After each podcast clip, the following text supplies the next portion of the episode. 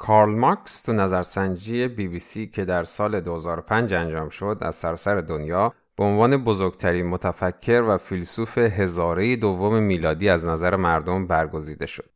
امسال دیویستومین سالگرد تولد کارل مارکسه متفکر انقلابی جامعه شناس فیلسوف و اقتصاددان آلمانی که مطمئنا جزو تأثیرگذارترین شخصیت های قرن گذشته و تاریخه این چهار قسمت یه تلاشیه برای شناخت مارکس و خدماتش به جامعه بشری این بخش چهارم و آخر از قسمت ششم پادکست دموکراسی در کاره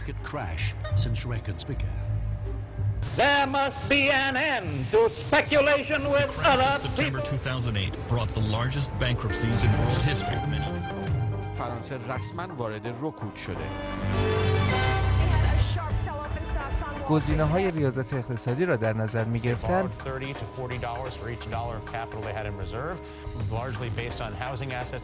سقوط بازارهای اروپا بود. and I am getting madder and madder. It's unbelievable.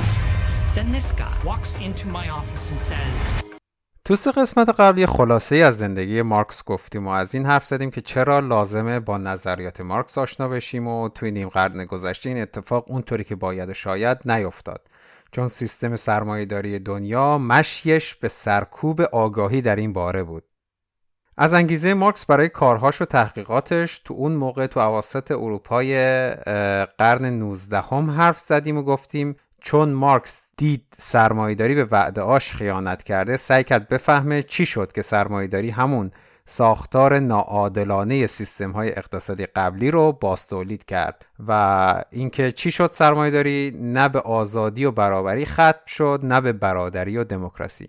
مارکس می‌گفت که سرمایهداری نتونسته اون مدل دو طرفه ارباب و مستر در یه طرف و اکثریت مردم در طرف دیگر رو بشکونه و شبیه همون ساختار رو با اسامی کارفرما و کارگر باز تولید کرده و برای اینکه بفهمه چرا اینطور شد دقیق شد تو ساختار محیط کار و دید اینجا هم یعنی تو سرمایهداری هم سود و مازاد رو اکثریت مردم تولید می‌کنن اما هیچ نقشی تو اینکه چی تولید کنن کجا و چطور تولید کنن با سود و حاصل چیکار کنن تو این تصمیمات هیچ نقشی ندارن و این تصمیمات توسط یک گروه اندکی که در بالای هرم هستن گرفته میشه. تو بردهداری یا ارباب رعیتی اینطور بود و تو سرمایداری هم دقیقا همین ساختار به وجود اومده. بعدش گفتیم مارکس مازاد رو چطور تعریف می‌کنه و چرا این مفهوم مازاد تو فهمیدن سیستم خیلی مهمه؟ دیدیم که حالا با دونستن مفهوم مازاد تحلیل ساختار سیستم اقتصادی سرمایهداری خیلی راحتتر و روشنتر میشه. وقتی که می‌بینیم یه عده‌ای دارن فقط با مازاد تولیدی باقی مردم زندگی می‌کنن و اینکه این مازاد رو از تولید کنندگانش می‌گیرن و باعث میشه که بتونن این سیستم رو ادامه بدن و همیشه ابزار گرفتن مازاد از مردم رو که همون سرمایه است در دست خودشون نگه دارن. براش یکی دو تا مثال ملموستر زدیم. تو قسمت سوم بود که این ساختار رو در ابعاد مدرنش و در قالب این بنگاه های اقتصادی امروزی یکم دقیقتر بررسی کردیم و و در آخر سر دیدیم همین ساختاری که تو سیستم سرمایداری هم به وجود اومده. همین مناسبات سیستم سرمایداری چطور خودشون رو نقض می‌کنن؟ چطور سرمایداری یه سیستم خود متناقض و ناپایداره؟ و این تناقض چطور هر چند سال یه بار باعث به وجود اومدن بحران میشه و ما مردم باید صبور باشیم تحمل کنیم مصائبش رو به دوش بکشیم که دوباره سیستم بتونه از جاش پاشه و به تولید ادامه بده. خب تو این بخش بخش چهارم و آخر از این سری یعنی قسمت ششم پادکست دموکراسی در کار می‌خوایم درباره این صحبت کنیم که چه راههایی برای خروج از این سیستم ناپایدار و خود متناقض وجود داره.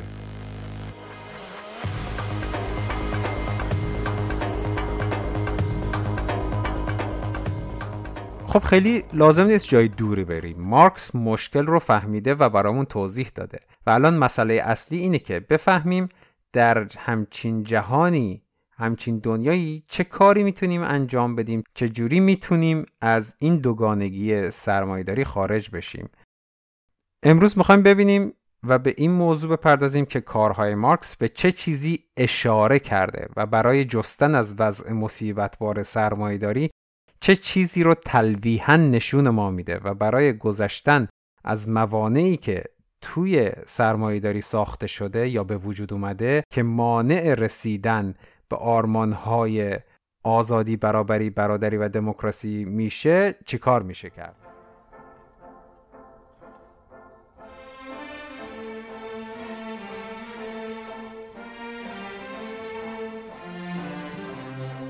بذارید یه چیزی رو همینجا همین اول روشن کنم. مارکس هیچ وقت هیچ چیزی ننوشته که بگه جوامع بعد از سرمایه چطور باید باشن یا چطور می‌تونن باشن. هیچ وقت فکر نمی‌کرد یا تو باورش هنوز نمی گنجید که دنیا خیلی زود به همچین جایی برسه و خیلی هم حدس نمی‌زد دنیا در آینده چطور می‌تونه گسترش پیدا کنه. اون فقط یه سری اشاراتی کرده یه سری ایده هایی رو مطرح کرده که احتمالا چه چیزهایی باید در آینده اتفاق بیفتن اگه ما می‌خوایم از سرمایهداری عبور کنیم. اما اون هیچ نقشه راهی رو نشون نداده هیچ تصویر واضحی رو ترسیم نکرده که همچین جامعه چطور می‌تونه باشه. کلا فکر نمی‌کرد که همچین کاری مفید باشه اون موقع تو اون زمان و از همه مهمتر به خصوص ایشون اصلا و هرگز هیچ جا نگفته که دولت یا حکومت باید یه نقش مرکزی رو در آینده جوامع بشری بازی کنه. بعدا کسانی که خودشون رو مارکسیست نام داده بودن اینجوری تفسیر کردند که اون همچین پیشنهادی داشته. البته سر این موضوع سر این داستانی که من گفتم اختلاف وجود داره. مخصوصا تو دنیای امروزه که خیلی راحت میان میگن نه بابا روح مارکس مثلا داشته شوروی و باقی کشورها رو میگردونده. مالیات که نداره. اما به نظر من و خیلی های دیگه مخصوصا دکتر ریچارد ولف خیلی سخته که تو کارهای مارکس همچین ایده ای رو پیدا بشه کرد. مارکس هیچ وقت کتابی درباره دولت و حکومت ننوشته مقاله‌ای درباره اینا ننوشته. چون این مرکز توجه و نظرش نبوده و اصلا این آقای ریچارد ولف میگه من اصلا شما رو به یه چالش دعوت می‌کنم. اگه هنوزم فکر می‌کنید نظر مارکس به چنین نقش محوری دولت در جوامع آینده بوده. بیایم بحث کنیم دلیل بیاریم ببینیم نتیجه چی میشه. خب فکر کنم از این واضحتر دیگه نمی‌تونستم این رو بگم. اما حالا که میگیم مارکس هیچ وقت کتاب یا مقاله ای در این باره ننوشته پس ایده اصلی مارکس چیه؟ برای مارکس کلید اصلی ماجرا رابطه بین مردم در تولید محصوله. ارباب و برده خان و رعیت کارفرما و کارگر کارمند کارکننده و شاغل هر چیزی که اینجا میشه به کارکننده ها و تولید کننده ها گفت. رابطه بین مردم در تولید محصول که در همه سیستم ها گروهی از مردم مالک و دارنده درصد بیشتری از ثروت هستند و عده زیادی از مردم تولید کنندن و از محصول ثروت و مازاد تولید شده بهره کمی می‌برند. اربابان، خانها، کارفرماها، سرمایدارها تصمیم می‌گیرند چه چیزی رو چه زمانی و چطور تولید کنند. خب از دیدگاه مارکس اگر برابری و عدالت دموکراسی رو می‌خوایم باید در پروسه و ساختار تولید دنبالشون بگردیم. جایی که کار داره انجام میشه. در مزارع، خونه ها، کارخونه ها، خیابون، دریا و هر جایی که کار انجام میشه. ایده مارکس بسیار مشخص بیان شده. هیچ راهی نباید وجود داشته باشه قرار داده بشه که گروهی سهم زیادی از محصول رو ناعادلانه مال خودشون بکنن. این کلیت یعنی اینکه تصمیمات تولید باید توسط کارگرها گرفته بشه. کارگر کارمند کارکننده. گفتم ما به همشون اینجا میگیم کارگر. پس اینکه کجا چطور و چه چیزی باید تولید بشه باید توسط خود کسانی که در پروسه تولید دخیل هستند تشخیص داده بشه. هر کس یک رأی داره و در مورد تمامی موضوعات می‌تونه اظهار نظر کنه. مارکس میگه بس دیگه یه گروه اقلیت از مردم تمام تصمیمات کلیدی رو بگیرن. بس تصمیم گرفتن چه تولید بشه چطور تولید بشه کجا تولید بشه. بس تصمیم گرفتن چه اتفاقی برای مازاد بیفته. دوگانگی بسته این تقسیم محیط کار به دو دسته اقلیت تصمیم گیرنده و اکثریت تولید کننده باید تغییر کنه.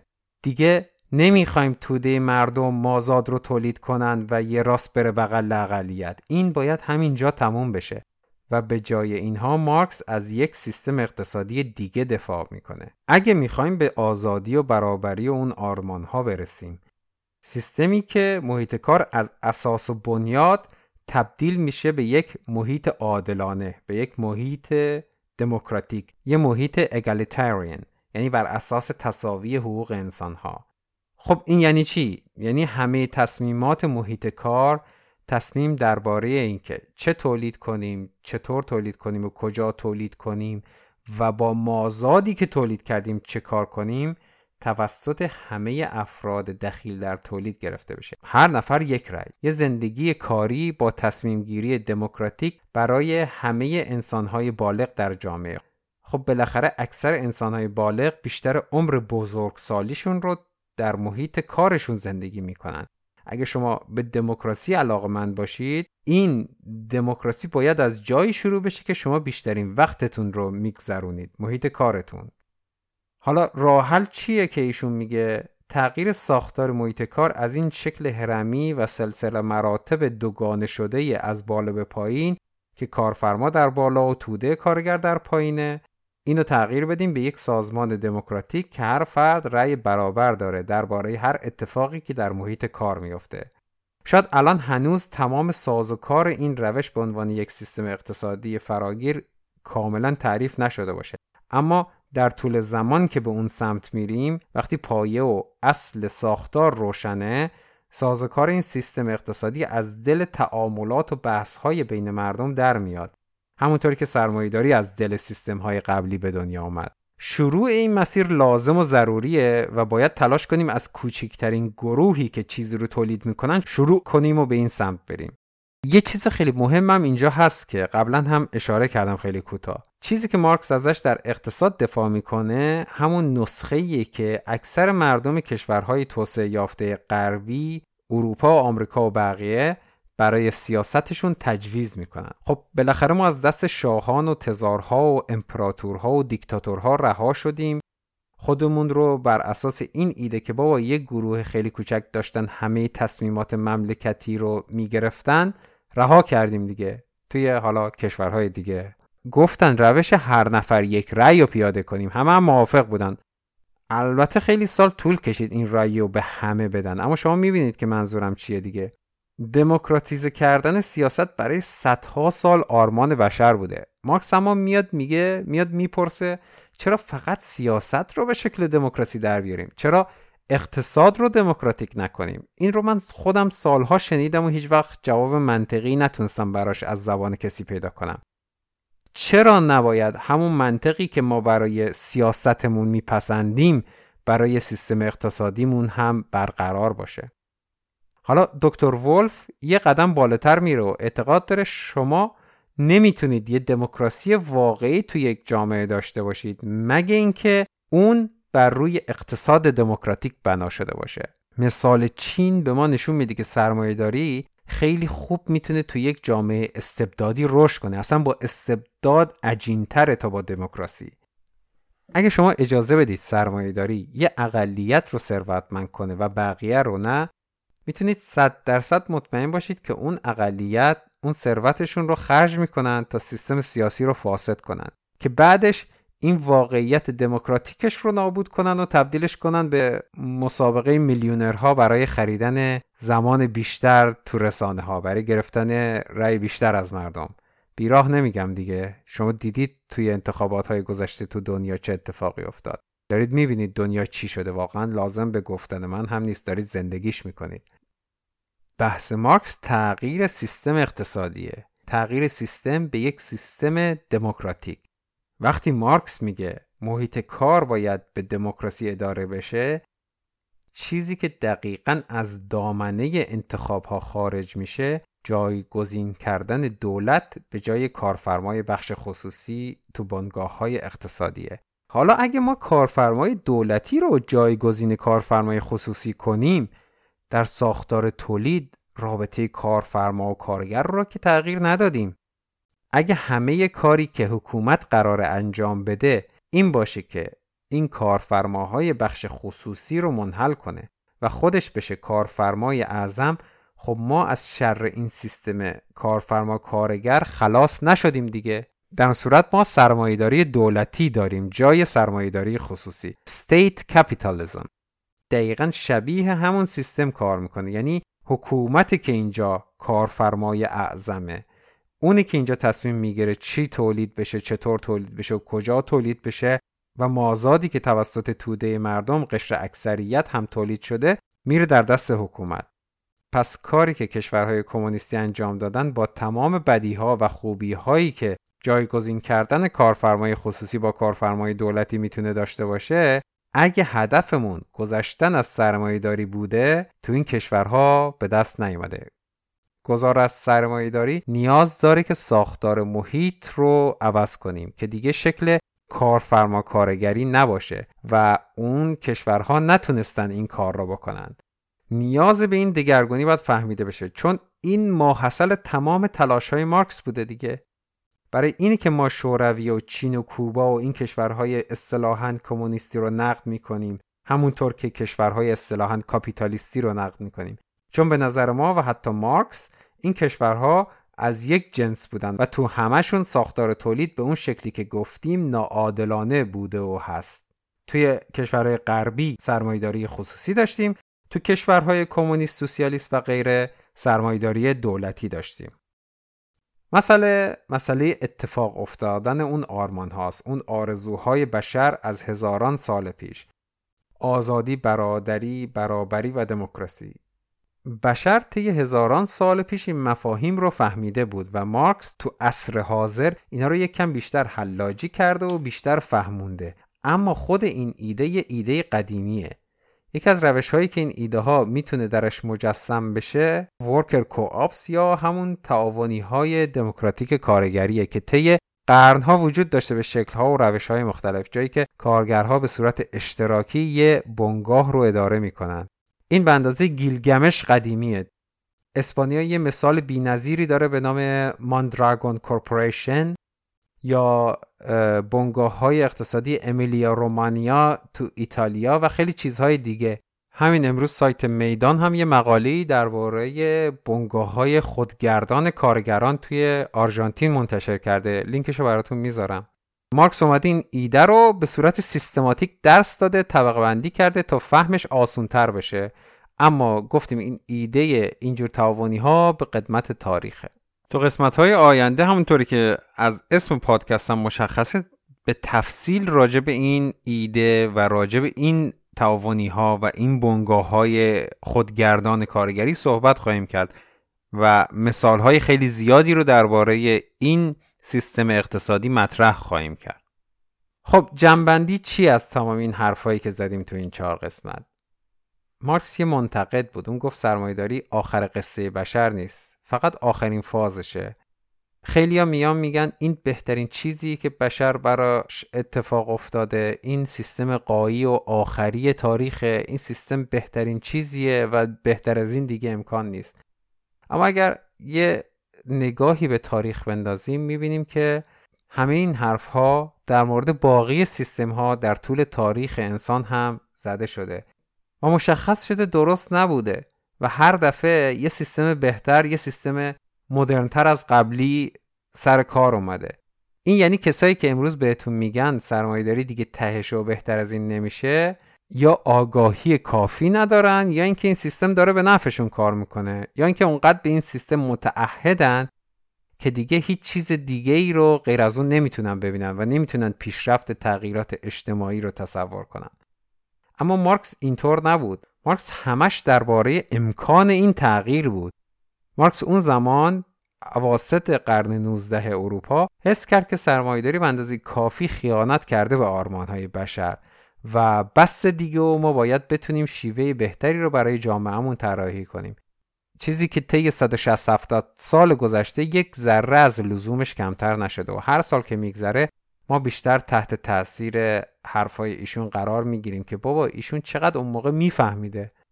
اما متاسفانه طی این نیم قرن گذشته به خصوص تو آمریکا و حتی ایران و خیلی کشورهای دیگه خیلی کشورهای آمریکا زده حرف زدن از مارکس و تعلیمات و خدماتش تابو بوده و ما ننشستیم و درست به حرفای بزرگترین منتقد سرمایهداری گوش بدیم و حداقل ببینیم چی گفته. و حداقل یه نظر مخالف درباره سرمایهداری رو شنیده باشیم. قبل از اینکه فکر کنیم یا تصمیم بگیریم که این سیستم بهترین سیستم یا تنها راه برای ساختار اقتصادی دنیایی است که توش زندگی می‌کنیم.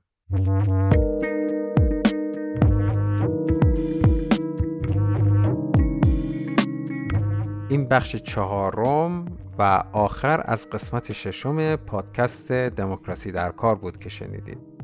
منبع اصلی این قسمت ششم پادکست Economic Update از ریچارد وولف به تاریخ 26 March 2018 است که ترجمهش رو دوستم رشید انجام داده و دوست دیگم علی بازنگری کرده. ویرایش نهایی و اجرا هم که کار خودمه. یه سری منابع دیگه هم هست که من مشخصا از جایشون برای این پادکست استفاده نکردم. اما درکی که من بعد از خوندنشون داشتم به من کمک کرد برای درست کردن این قسمت. که مهمترینش خود کتاب سرمایه جلد اوله و تو منابع این قسمت چند تا منبع دیگه هم معرفی کردم. من خودم کتاب معمای سرمایه دیوید هاروی رو خوندم و برای کسانی که می‌خوان بیشتر در این زمینه مطالعه کنن دو تا منبع دیگه هم معرفی کردم.